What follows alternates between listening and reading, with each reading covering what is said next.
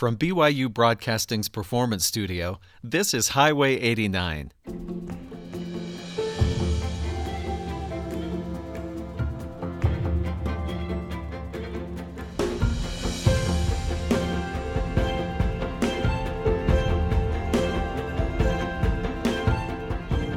I'm Steven Kapp Perry. Imagine for a moment that it's 1974. That year, Hank Aaron will hit his historic 714th home run. Richard Nixon will resign the presidency in the wake of the Watergate scandal. Lucille Ball will broadcast her final appearance after 23 consecutive years on television. And McDonald's will open its first restaurant in the UK. But you're not in the baseball stadium or watching television or eating a hamburger. You're sitting in an audience in Johannesburg, South Africa, ready to listen to a performance of Beethoven's Piano Concerto Number 1. The pianist performing is Anton Nel, and he's 12 years old. Well, he's our guest today, all these years later. We'll find out how he did in that concert. That long ago performance was just the beginning of a musical education that would take Dr. Nel from Johannesburg to Cincinnati and a performing career that to date has spanned four decades. He's played the most prestigious venues in the world Carnegie Hall, Lincoln Center, the Library of Congress, to name just a few of the American venues where audiences have enjoyed his performances as well as halls in Canada, England, France, Holland, Japan, Korea, and, of course, South Africa. Dr. Nel joins us today live in the studio here on Highway 89. Thanks to him for coming to share an hour of music and conversation with us, and our thanks to the Gina Bachauer International Piano Foundation for arranging this visit. We'll have plenty of conversation during the hour, but let's begin with a little Handel. Here's air and variations from Handel's Suite Number no. 5, the movement popularly known as the Harmonious Blacksmith, performed by Anton Nel live on Highway 89.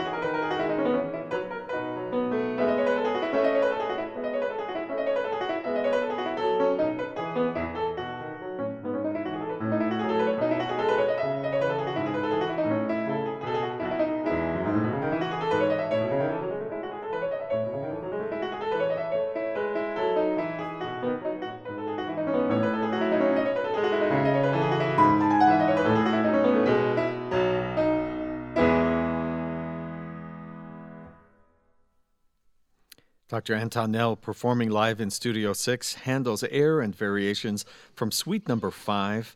Beautifully played. Thank you. Maybe you could help us clear up the mystery of why this is called the Harmonious Blacksmith. We've heard everything from the ringing of an anvil to somebody, a blacksmith, whistling the tune that Handel liked. What do you think? I've heard those too. I wish I, I wish I had a, um, an explanation, but you know, it's probably one of these things that somebody just coined, like, um, you know, like, like Beethoven's Moonlight Sonata or things like that. I don't think, you know, it would it might have even been um, a publisher who thought that he could make extra money by publishing these variations as a separate thing with a fancy title versus just saying air with variations. That's very possible that was the most boring of the possibilities that we found. It's which maybe means it's it's the true. well, there was you know there might have been money involved in it somewhere. Yes. Well, I did set up that we had to ask you when you were 12, when you were 13, performing your first concert. How did that go? Oh, you know, I think it went rather well. You know, at that at that time, um, you know, I had only really been taking lessons for a couple of years, and I was a late starter. I was a, you know, I grew up on a farm in South Africa, and um, I had wonderful, you know, teachers from the beginning. And at that time in one's life, you know, you sort of do as your teacher tells you. So um, I didn't find any of that so remarkable, but what I do remember was how much I did enjoy playing the instrument, and and to this day, of course, I still do. That was always um, an, an enormous pleasure for me was to play it. We read a quote that said, "By the time I was 13, I knew I wanted to make music my life." You yeah. did know that that early. You know, I it was just something that I loved, and ever since all of that started to fall into place, um, I should add that as a youngster living in South Africa during those years, there were unbelievable opportunities for young people. And so by the time I came to the States when I was 20, I'd already had so much experience. You know, I'd been touring with orchestras, playing. I, I used to have, a, you know, some radio and television shows. And there was just tremendous uh, experience and also tremendous guidance from my teachers. And so it just there really wasn't another option. I was I enjoyed school, but but this was really what I was interested in. You've chosen some beautiful pieces. I'm so excited to get to sit by you here and hear and see them and hear them performed live. How do you go about putting together a program and putting together various pieces to make a concert? As pianists, we're always uh, you know, we're always the proverbial kids in the candy stores because we have so much wonderful music. Mm. And normally, I mean, I put together a program unless there's a certain request that there's a theme that runs through it or a certain composer is being um, celebrated or so on. What I normally do is I just put together music that I think would go nicely together and that people would enjoy. Um, today's program for you, I it's bits of the program I'm playing, you know, later this week or by the time this program is broadcast, I will have played. but um, but basically, it's uh, you know I, I look for things that are have different textures, come from different countries. You know, some tell stories, some are more absolute. It there's really it's it's basically stuff that I love. Something more unusual now and then. Well, we're very excited to hear what you have prepared. And often we hear from Suite Bergamasque, we'll hear Clair de Lune, of course, but oh, you're going to play all four of the movements here. Tell me what you love about what Debussy did with this piece. Well, Debussy is just one of my absolute favorite composers, and I, unlike a lot of people, did not play Clair de Lune as a teenager. I, I learned this piece this year. This is the first season I've been playing it, and I think it is wonderful. It's something that evolved over time. He worked on it for many years before it actually saw the light, but it's one of his early works. And um, it harkens back to earlier times. Uh, you know, the, uh, the Clair de Lune actually initially was called the Promenade Sentimentale. It had another title. But it has a prelude and then um, a minuet, which is, uh, these are old fashioned titles, and then this beautiful uh, Clair de Lune, and then the Passepied, which of course is a kind of dance, which we see uh, in much earlier works. You know, Bach, and even before uses this kind of dance. Um, but I, I love this. Uh, I love Debussy when he sort of is slightly neoclassical. Ravel did this too, of course, in Le Tombeau de Couperin. So it's this kind of um, old music with a new twist. Nice. Well, we are so pleased to hear all four movements from Suite Bergamasque. As mentioned, the Prelude, Menuet, Clair de Lune, and Passepied, performed by Anton Nel.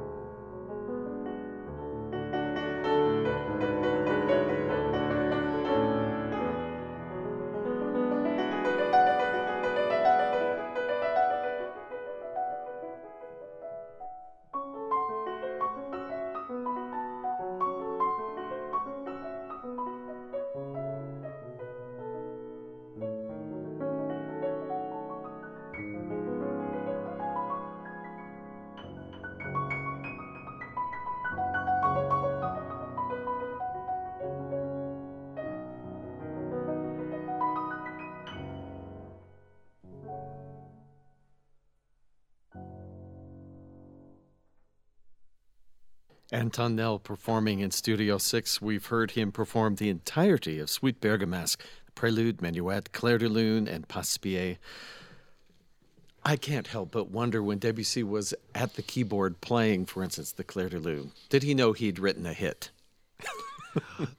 you know, I don't know about that. He was, I think, I think he was a very complex person. That is always hard to say. I am sure um, he was glad that it got played so much later on. But at that moment, you know, it's it's hard to say. You know, he was you know he was so taken by all the you know by all the French poets of the time, especially Le Verlaine and all these people, of course, and that's where the line comes from. Mm. Uh, from Clair de Lune is from one of the the Verlaine poems, and so you know all of this it's so closely intertwined. I think he was just in his own world. Yes. Maybe they'll like it. I like it. well, it's his most popular thing, of course growing up in Johannesburg, but you earned your graduate degree here in the U.S. in Cincinnati. You've mm-hmm. performed all over the world. Uh, 2003, you became a U.S. citizen. I did. Tell me about that journey, really going all around the world and then picking a place to stay and call home a new place. Yes. Well, um, as I said earlier, I had so many you know great opportunities in South Africa to to do things as a as a child until I was 20, and I decided um, a lot of people, a lot of my colleagues, contemporaries at the time, um, came overseas to study further, and so it was, you know, it seemed to be the most natural thing for me to do, and so I. Um, I went to graduate school at the University of Cincinnati, where I studied with, um, you know, with Bela Siki, who was a wonderful Hungarian teacher, and I also studied for a year with Frank Weinstock, who, of course, lives here in Salt Lake City, mm. who's a, who's a, who's still a good friend, and um, at that particular time, I liked America well enough that I wanted at least to stay there for a little while longer. And the situation then was so different from what it is now. I um, had always been interested in teaching, um, and literally, it was one of these things where I just decided that I was going to take a chance and apply for a college position. And the the very first application I put in the mail went to the University of Texas at Austin, and it was my first job. It was just that doesn't happen. That is just absolutely sheer luck. No, truly, and the, you know, and then subsequently, of course, there were other you know um, competition successes and things, and gradually, this. Uh, a combination career was built over many many years and um, and and I actually the the I was a little bit reluctant to give up my South African citizenship, and um, and well, it was just one of those things. But you know, even though I had a green card and you know all the proper you know documents, of course, to be in the United States, um, I still needed visas to go everywhere, and it was getting. I think what finally did it was just the tiresomeness of it all. Actually, going to the uh, to the French consulate in Houston once, and and the you know the very um, stern and forbidding lady behind the glass recognizing me and saying, "Oh, hi, are you playing a concert?" I realized that it was time for me just to get my American passport. well, introduce us to this this piece by Schumann. I've looked forward to hear the Faschingsschwank aus Wien. Well done. Oh, it's a wonderful piece. Um, uh, it is from the it's from the it's from the late 1830s. It was still when he was in his absolute phase of writing only piano music, and actually what it what it translates as is Carnival Jest from Vienna. And he actually had spent a very um, sort of productive a sojourn in Vienna where he where he saw and heard a lot of things, but didn't put roots down there like a lot of his uh, you know forefathers like uh, uh, Schubert and Beethoven and so on. Didn't, but but he came back and one of the pieces that that came from there was this particular piece. It's not like his more popular played piece like pieces like um, the Carnival or the Scenes of Childhood, which actually tell a story. This is more of a, an absolute music kind of thing. It's like a, a suite or a sonata. Um, and the first movement, which I'm going to play today, is just a big rondo. Um, it has this sort of rollicking theme that comes back five times uh, throughout the piece with little episodes, and there's uh, it's very fun and very charming and very contrasting. As with him, you know, he he had this these sort of two sides to his personality. Um, there's a very funny tongue-in-cheek reference to the Marseillaise at one point in the piece, and it was and that is really a little little bit of a jab because because uh, it was it was forbidden to be played at that particular time. So in, in Vienna, so it's kind of it's kind of fun, um, and then it has other um, you know sort of more essence of Schumann kind of movements, a romance, a scherzino, and an intermezzo, which is wonderfully passionate, and a finale. The two outer movements are very extensive, actually. I'm just going to play the first movement today. We'll hear Dr. Anton Nel performing this work by Schumann. We'll hear, as he said, the first movement, the Allegro.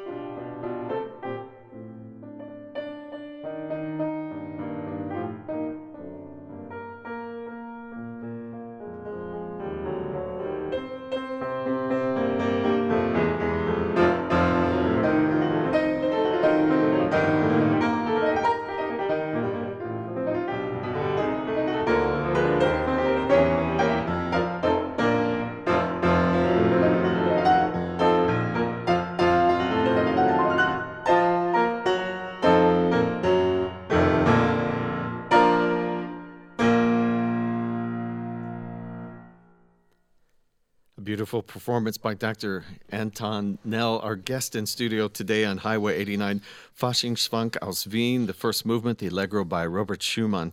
I'm letting you catch your breath here for a second. Oh, I'm all right. That's Thank you. It's so what- much fun to do, though. Well, you get so much exercise, I'm sure, just practicing these pieces as you wipe your brow. You know, the great pity about playing the piano is you do it sitting down. So even after a concert, when one hopes that one might lose a few pounds, unfortunately, no. Is there a thing that you can't teach that a student has to have to get the clarity of playing that you have? Is there just some basic understanding that I seem to be able to tell the difference between the different notes that you're playing and that you're choosing very consciously the melody or, or some other thing over another note? You know, I think like like in everything in, in music, there is a definite sense of hierarchy, and um, when you play anything, there has to be there is always, unless the composer specifically says so, something is more important than the other, and and it's you know it's it's it's textural on the on the piano. It's hard to achieve. I mean, you have to you have to be technically very adept, but also your ears have to be attuned at every moment. Ah, it, well, it's brilliant to hear it done well. It's just a kind of breathtaking to me. Thank you, thank you. Will you introduce us to this Waldstein, this uh, piano sonata in C major? You're actually well known as an excellent interpreter of Beethoven. We've been hearing all these other composers, but I'm glad we get to dip into this well just a bit. Well, yes, uh, yes, I adore the music of Beethoven. By teacher, I am related. My teacher in South Africa was a wonderful man called Adolf Hallis, who was, um, and I'll make this very brief, but he was almost um, 80 when I went to study with him. But he actually studied for many years in Vienna with a man called Theodor Leschetizky, who was a student of Liszt. And Liszt was a student of Czerny, who was a student of Beethoven. So it's not so far back. Little, just a short journey So. I'm sort of I'm in that line, which which makes me enormously proud, of course. But I relate very much to this kind of music. I adore it. Uh, I don't know what's with Mozart. I feel the same though. I mean, it's these composers that are able to say so much with not many notes, as it were. But the Waldstein Sonata, of which I'll play the first movement now, is something. The name comes from Count Ferdinand von Waldstein, um, who was a patron of Beethoven's. Um, uh, a student, sometimes friend, not always. Beethoven was a tough one to be friends with. But Beethoven gave him this wonderful present in 1801. And um, it's one of his greatest piano sonatas. What amazes me about the movement, especially that you're about to hear, is that it again it is happens with so so little. It's got a, a repeated notes in it, a few broken chords, a trill, a chorale, and you know he puts that all together and stirs, and out comes you know it's like a gourmet meal with three ingredients. Allegro con brio is the first movement. Wonderful. We're going to hear this performed by Dr. Anton Nel, our guest today on Highway 89.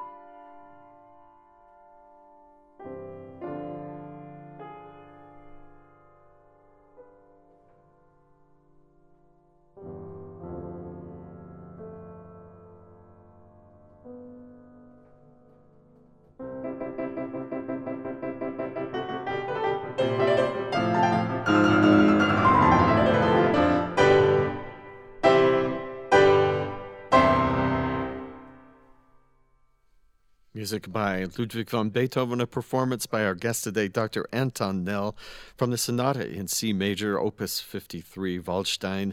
We heard the opening movement, Allegro con brio. I, I was missing a, a, roar of applause after that beautiful performance, but of course, you out there are listening, and I know you're applauding along with that beautiful performance. What a pleasure to have Dr. Anton Nel as our guest today in studio for Highway 89. I know you've enjoyed the music. Uh, conversation, and our special thanks goes to the Gina Bachauer International Piano Foundation and Joanne Rowland for arranging Dr. Nel's visit. Dr. Nel, of course, has a catalog of recordings that represent his solo work and his collaborations with other musicians. Find those recordings wherever fine recordings are sold, including digital outlets like iTunes and www.antonnel.com. That's N E L. If you just caught part of the show and would like to hear the beginning or listen again and share it with a friend, you can do that. All of our shows are archived online for free on-demand listening at byuradio.org slash highway 89 and follow us on Twitter at BYUH for live show updates and special behind the scenes photos and video clips. Highway 89 is a production of BYU Broadcasting in Provo, Utah. Our recording engineer is Mark Waite. Our student assistants are Abby Vance and Victoria Hardy. And the show's producer is Sam Payne. I'm Steven Kapp Perry. Thanks for listening.